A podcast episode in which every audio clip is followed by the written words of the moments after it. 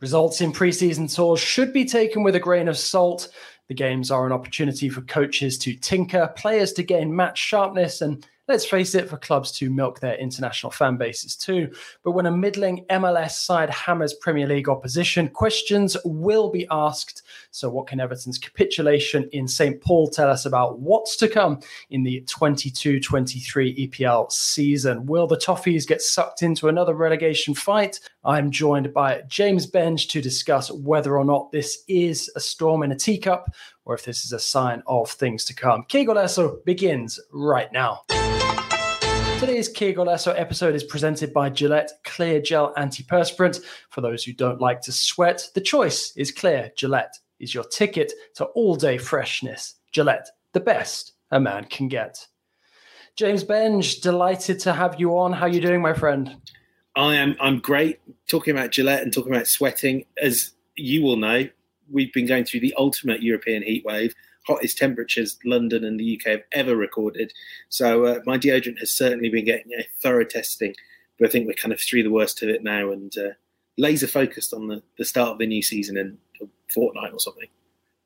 Yeah, fingers crossed. Uh, certainly not sure that I've ever known uh, temperatures that high in my lifetime in the UK, uh, but I'm sure that the British public were lapping it up uh, and getting themselves nice, and, nice and roasted. Before we start talking about the football, if people need to find this on Twitter, there is a video of a man having a swim in his recycling bin.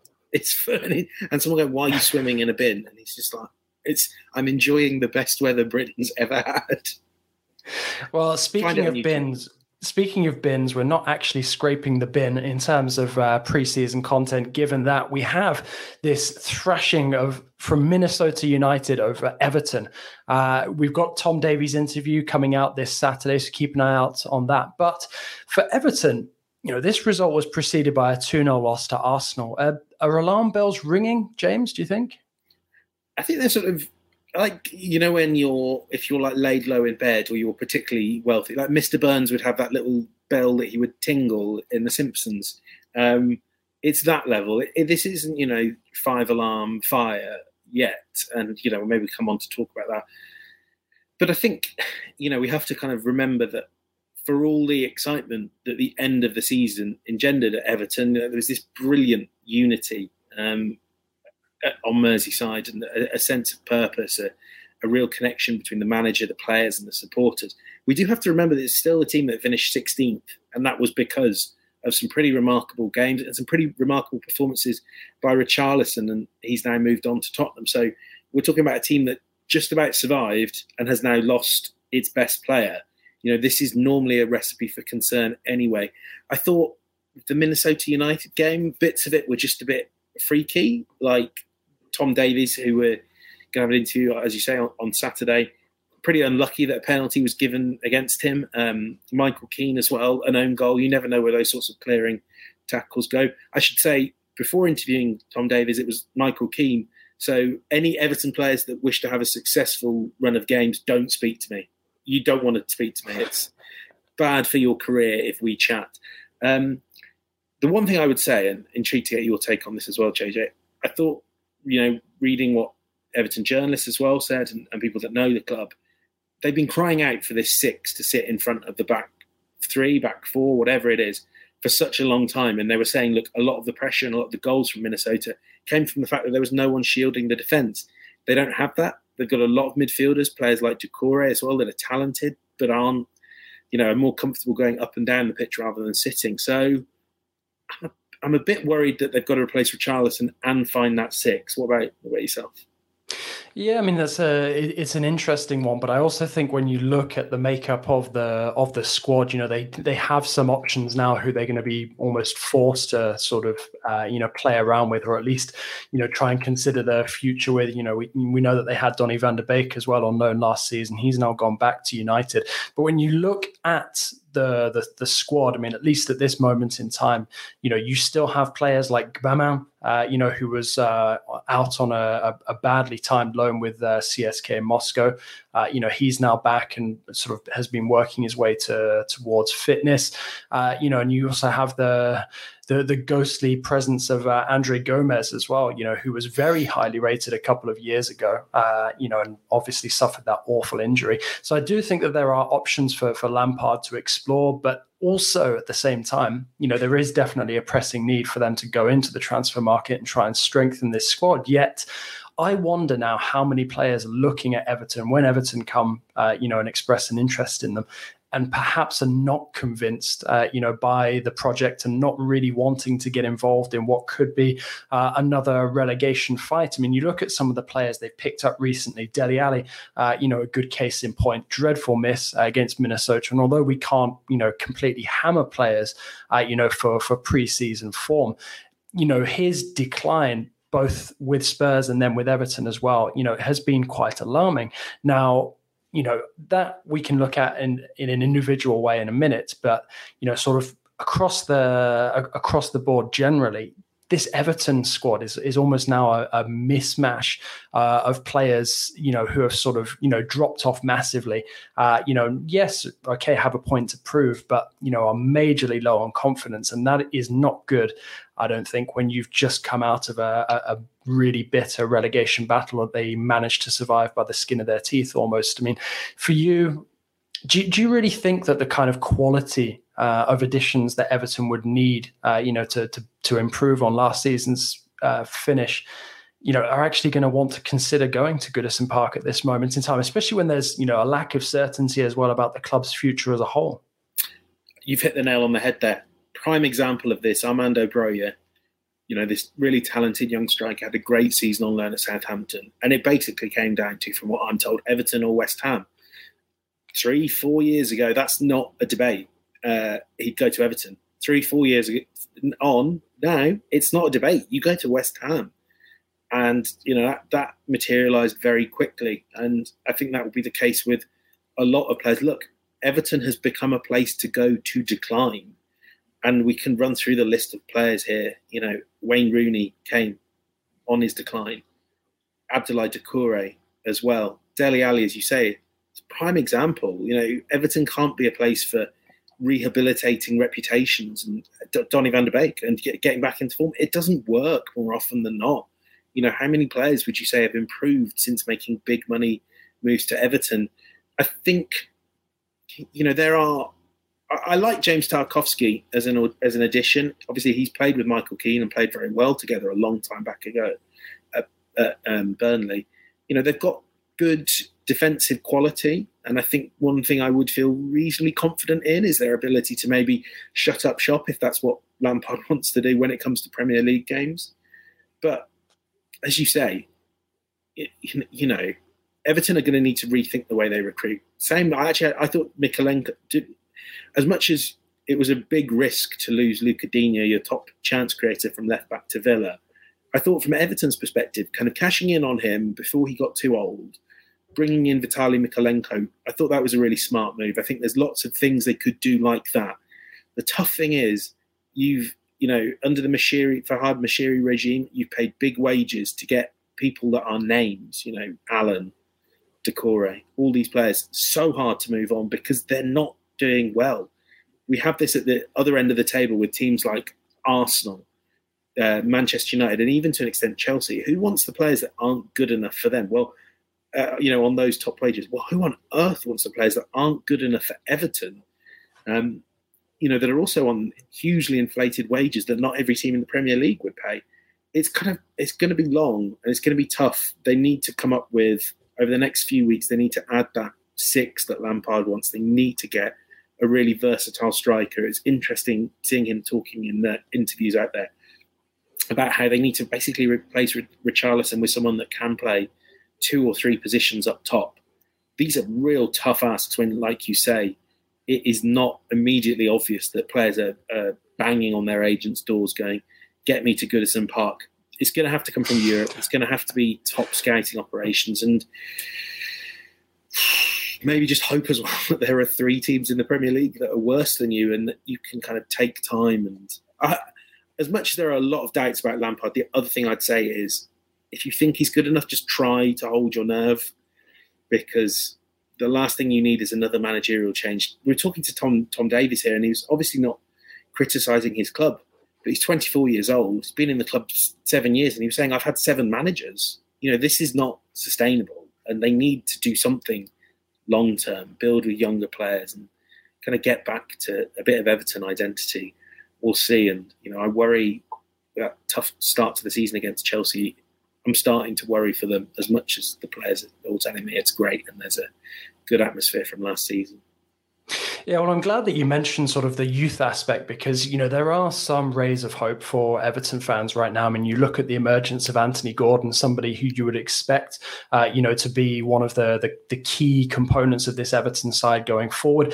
Uh, I mean, something as well, uh, you know, that happened over the course of last season and not just the change that brought in Lampard was the departure of Marcel Brands uh, as director of football and the introduction of Kevin Thelwell. I mean, do you think that this is a moment now where Thelwell really has to sort of stamp his authority on it? Because if I recall correctly, he came back, came in back in spring. So this is actually his first transfer window that he's had, sort of, you know, at the uh, at the controls of the uh, of the Everton transfer machine, so to speak. Yeah, and I mean, interesting. I believe as well he'd worked more on the academy side of Wolves, so maybe that's kind of talking to your point. And you know, like you say, Gordon is he's the sort of the the sort of player you want at Everton. Don't forget you're sitting on a hotbed of talent. You know, one of the great talent spots in English football is around Merseyside. And, you know, in a counterintuitive way, when Liverpool are so good, kind of the players that can't make the grade at Liverpool, if you're willing to take them, you can find some real quality there. Um, and there is there are really good young players. By all accounts, Stanley Mills, young right wing back, he's been getting rave reviews for his performances in pre-season, and you know they are still whatever year we are into the Seamus Coleman experience, they are still looking for a player to rival him. And you know, I think building a, I think you know it helps when clubs really understand who they are, how they connect with their fan base, because we see so in so many clubs last season how that can be a propulsive force. Understanding a real sense of identity. You know, Everton are not going to be a Manchester City. You know, they, I think they have always been at their best, certainly in the Premier League era, when they are a team of hard-working, hard-grafting, organised players who have talent up the other end of the pitch. But it, it starts with organisation, discipline, and being hard to break down.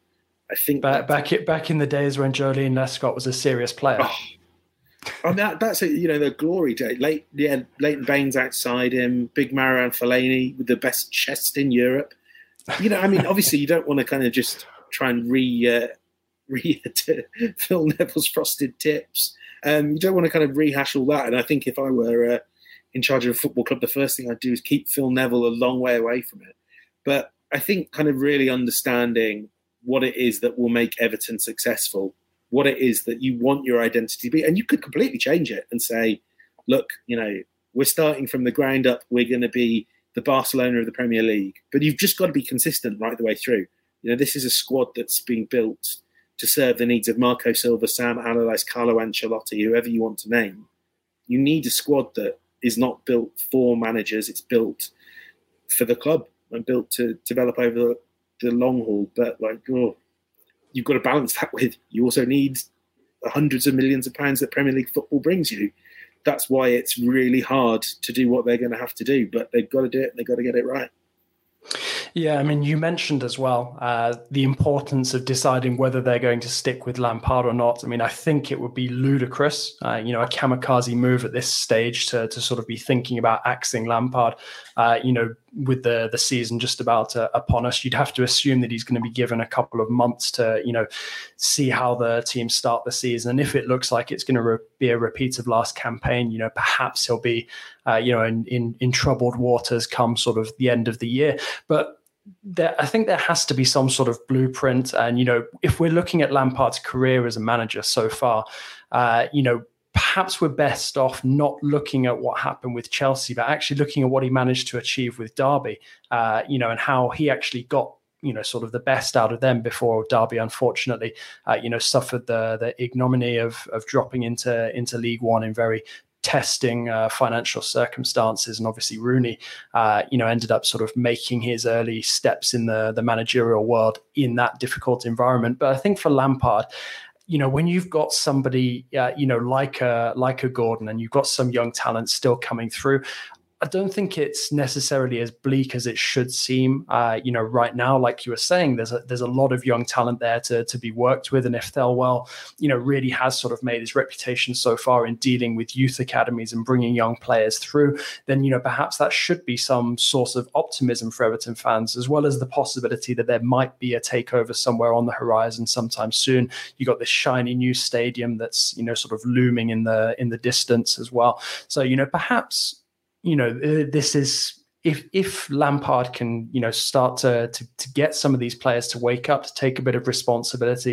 You know, you look at some of the the, the more prestigious names in that squad right now. Allan, I know I know that he's been an absolute disaster, uh, you know, since arriving from uh, from Napoli. But somebody who I saw in the flesh a mm. couple of years ago in the Champions League, and he was absolutely balling. So I don't think that there's necessarily all of these players who are, you know, at the ends of their career. I mean, he's only what 31, I think. He's certainly got a couple of years left you know, maybe the Premier League is not the best fit for him, but uh, you know, I still think that he has, you know, something to give. Uh, you know, and players like these, you know, I don't think it would be unreasonable for Lampard to be demanding more from them. Uh, you know, a greater level of consistency and sort of more coherency on the pitch. And then when you look, uh, you know, at some of the other players who have a lot of Premier League experience, Andros Townsend's, uh, you know, surely. Uh, you know, Everton should be capable of keeping themselves away from that relegation battle. I don't know.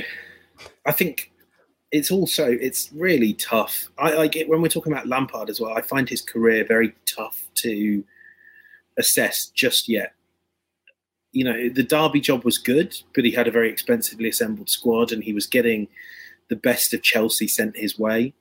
I think Chelsea, his job was his, his job in the first season was possibly underrated, um, but obviously, you know, he he struggled, as I think many would, kind of putting together a, a team from the, the players he was given, and we've seen that. You know, even Thomas Tuchel finds it hard to to build the squads that are given to him in a convincing fashion. But you know, one thing that he, he can connect with players, and an awful lot of you know the the youngsters that have worked with him, players grew up admiring him, and he can teach them a lot.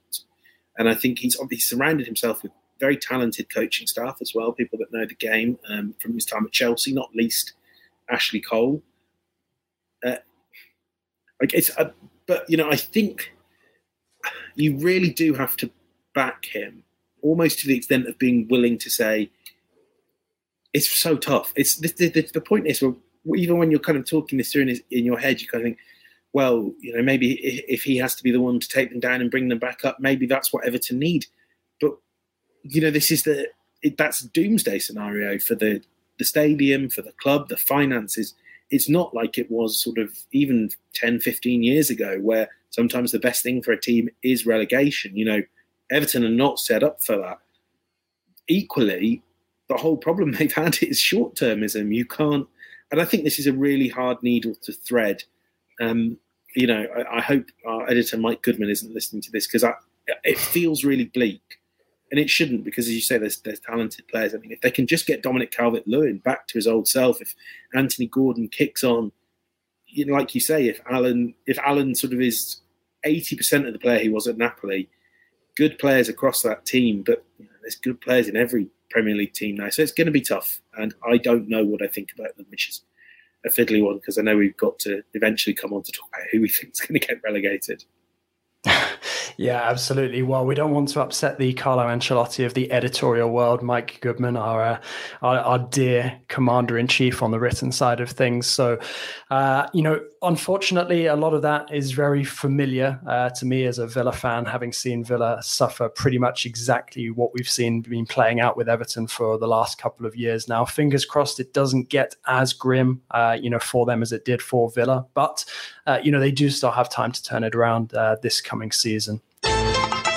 The soccer calendar knows no breaks, so it's always all systems go here on Que So staying on top of the global game is an all-day gig, and then there's the added stress of being a helplessly loyal fan who obsesses over every minor detail concerning my club. Throw in on top of that the studio lights, the public speaking, the breaking news, and there's a recipe for perspiration.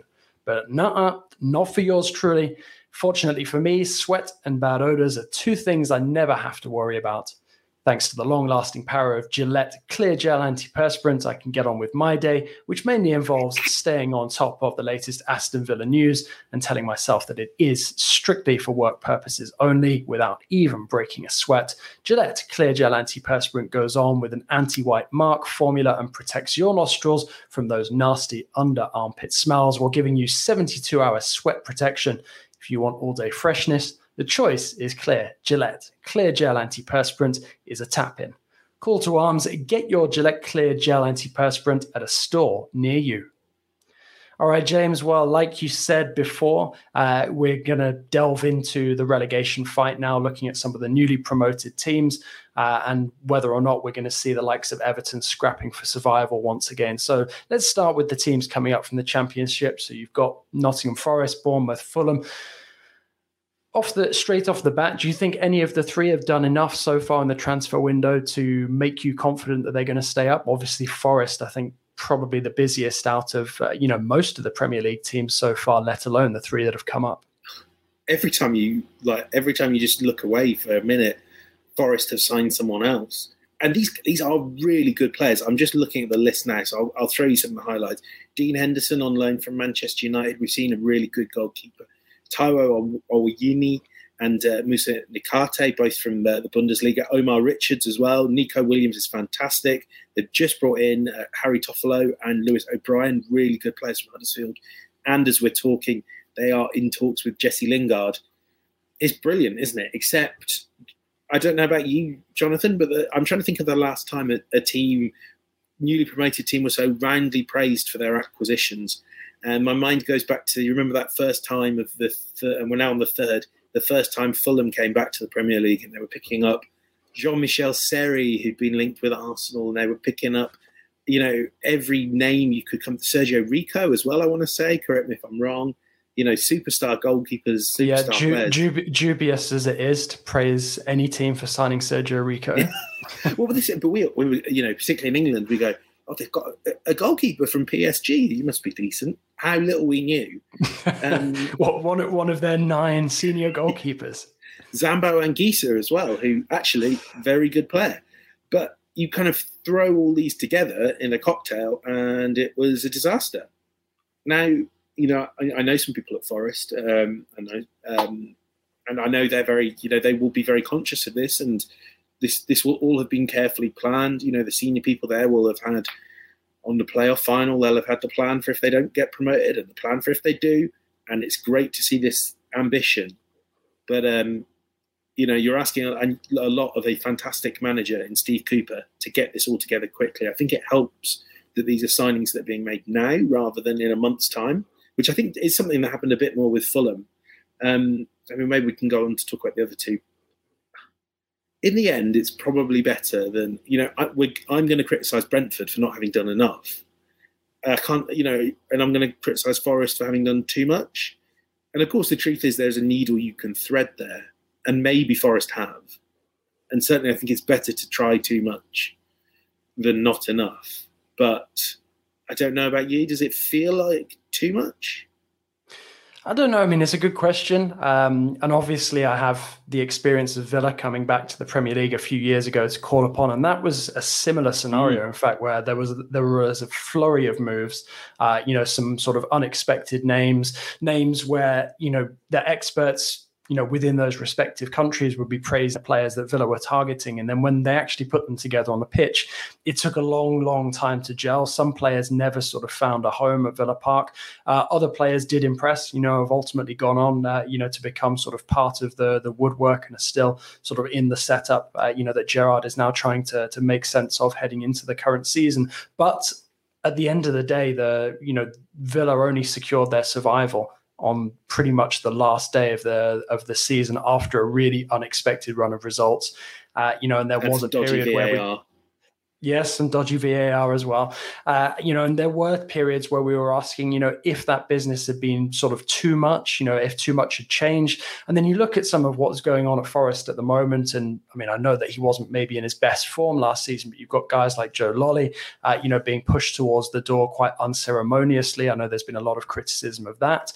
Uh, you know, so I, th- I, think there's a lot of different ways to look at it, but like you said, it, it will be a challenge, you know, for, uh, for, for Cooper to get those players to gel, to get them performing, uh, you know, and it's also going to be sort of not uncharted territory for Forest, but being back in the top flight after so long away, it takes some getting used to. I mean, we see clubs, you know, across the continent, big clubs sort of returning to, you know, the, the Champions League, the Europa League, European football after years and years away. That takes some getting used to. So does going up a division, especially when you're moving to the top tier, uh, you know, in yeah, you know, in your respective country. So I think that it's going to be a challenge for Forest. I don't think necessarily because of this flurry of signings, we should expect them to be sort of suddenly knocking on the door of Europe in their first season. Good luck to them if, if they manage to pull that off. But I know from experience that you should probably be signing up for survival, even if it is on the last day, just to make sure that you can build on that for the following season. Although Brentford, I mean, this is the, the, the you might make is that, you know, we've got Bournemouth coming up, pretty known quantity in terms of their players, their manager and they're not adding a huge amount.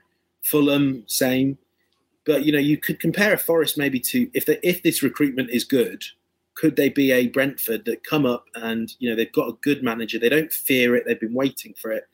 The City ground, like I'm so excited. I've I've never actually been at all, and I'm so excited for the first time I get to see a Premier League game there because you know that atmosphere will be something else and it will win them points early in the season. Maybe that's what they need. I mean, like you say, there's this balancing act between the new signings makes you think, well, it'll take time for them to gel. But like if they can just harness in those early weeks, if they can just harness this this sense of momentum that they built at the back end of last season, if the new players can buy into that, you know, they can they can fly out of the blocks. But um I mean I certainly feel more confident about them than I do about the other two. I mean, briefly to sort of hit on Fulham because you know I've been doing a little bit of reporting around some of the transfers there. It's been said kind of quite widely that uh, Marco Silva is not entirely happy with the business that's been done. You know, João Palhinha is fantastic signing, of course, uh, from uh, Sporting, and then Andreas Pereira, but they were getting thumped in midweek, I think, by Benfica, which did not go down too well. And you know, I, I think there was an expect, or it's been reported there was an expectation from from Marco Silva that a lot more new players would be through the door. Um, someone like Bernd Leno, it seems like there's a little bit of frustration on all sides that this deal isn't being done, especially from Leno.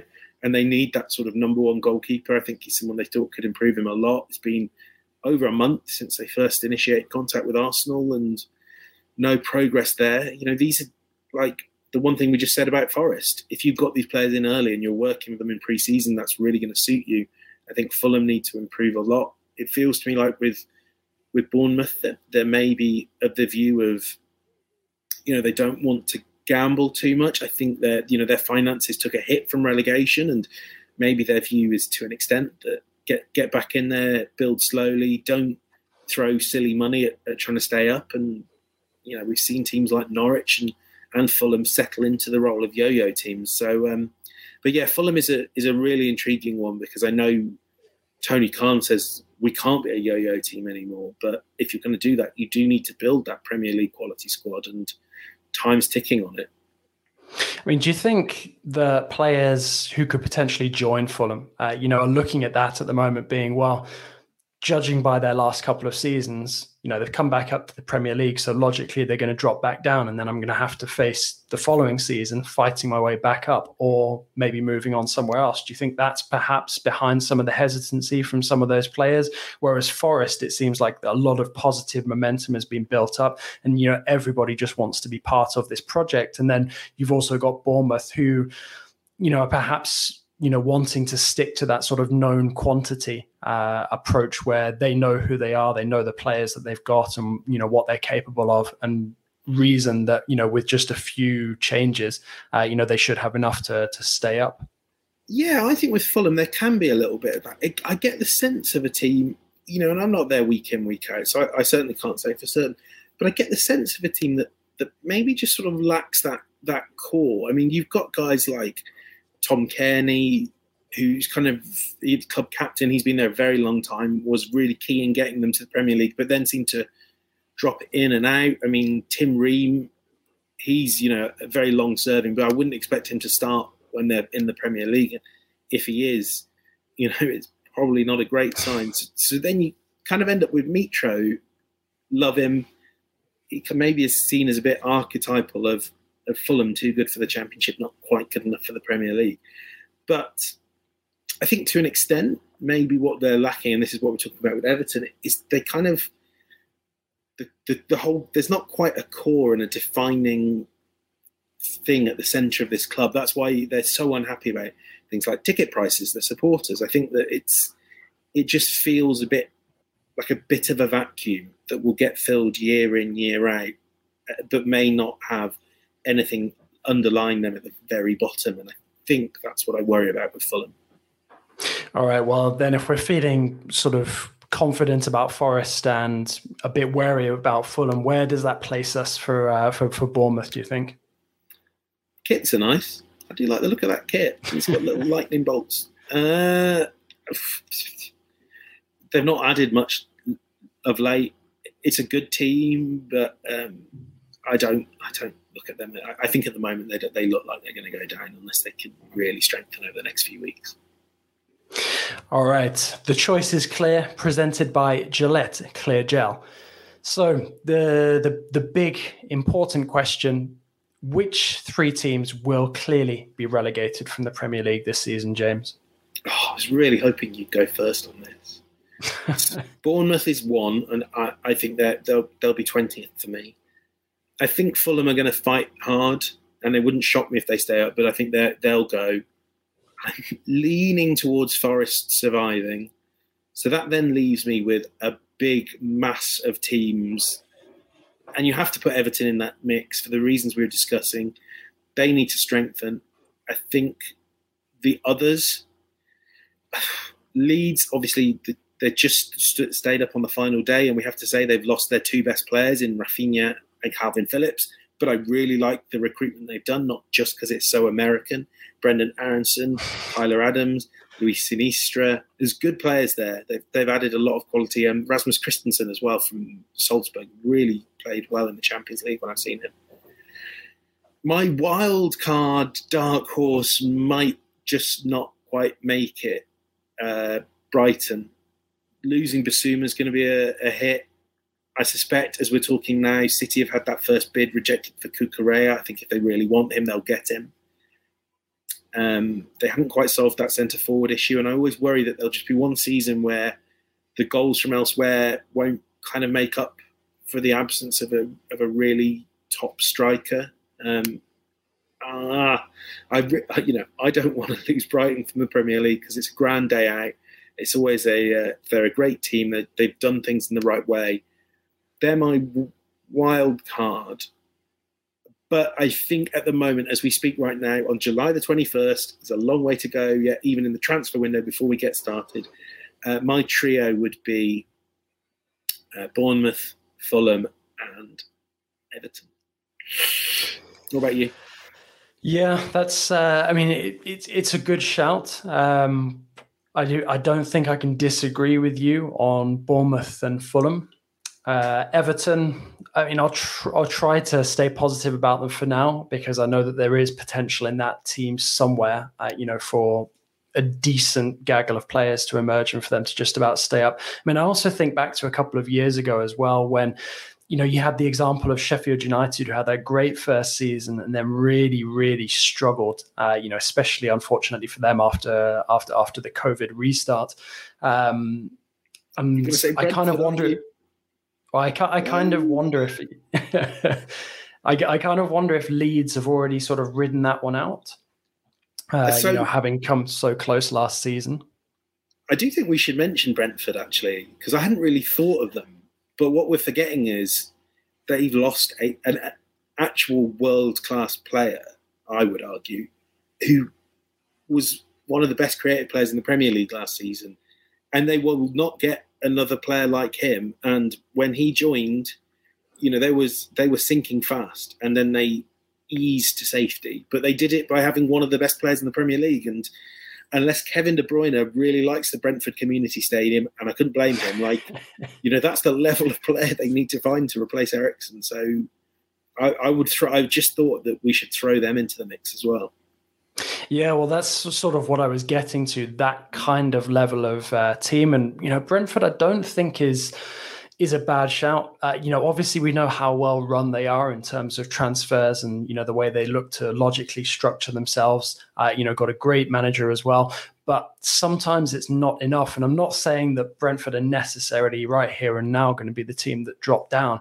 But I do think that they're in for a tough season. Uh, you know, unless they can pull some rabbits out of the hat uh, late on in this transfer window and strengthen, or potentially have a very good winter window. You know, we'll see how the first half of the season plays out. But for me, I think that Brentford could be sort of a dark horse to get sucked in there in the same way that you reckon that Brighton, you know, depending on their business and and potentially the way that they start the season, you know, could also be dragged into that fight. Uh, you know, I think it's difficult to see too many other clear candidates. Uh, you know, maybe I'll be made to look stupid for thinking that Everton might be able to distance themselves from, uh, you know, that uh, that that pack of teams fighting to survive. But you know, at Brentford at this moment in time, you know, I do think there is a lot to be said for finding it a lot tougher the second time around, uh, you know, to really get yourself, pull yourself clear of uh, relegation. You know, there are very few teams that sort of manage to master the art of staying up in the way that Burnley did for so long before ultimately succumbing to it. So, you know, I don't think that there's any sort of magic formula aside from, you know, strengthening with really quality elements. And like you said, when you lose one, uh, you know, who has the potential to really be a cornerstone of the team, uh, you know, and to see him go, uh, you know, to one of the, the, the leading lights of the league, well, dubiously we're calling them a leading light, Manchester United. Uh, it's yeah, obviously must be galling uh, for Brentford, and it's difficult to locate even in Europe. Uh, you know, looking at some of the smaller teams, you know, for a player who might want to, you know, make a move, make a springboard. You even got someone like Manor Solomon, uh, you know, you know, looking at Fulham, uh, you know, rather than a rather than a Brentford. So ultimately, I don't think it's necessarily clear between us. I mean, at least at least we're clear uh, on it being Bournemouth and Fulham. Uh, but you know who will be that uh, who who will be that third team? I think for me, I'm not going to be able to join you with Brighton or Everton. I'm going to go for Brentford at this moment. I have to say, I think you've talked me round on them, and with a heavy heart because the only thing I want in the Premier League is more teams from London.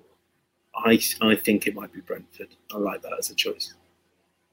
All right, well, there you have it. The choice is clear Bournemouth, Fulham, and Brentford are our three picks here on the 21st of July. So, well in advance of the Premier League starting, and surely enough time for all three of them to prove James and I massive buffoons for sending them down this early.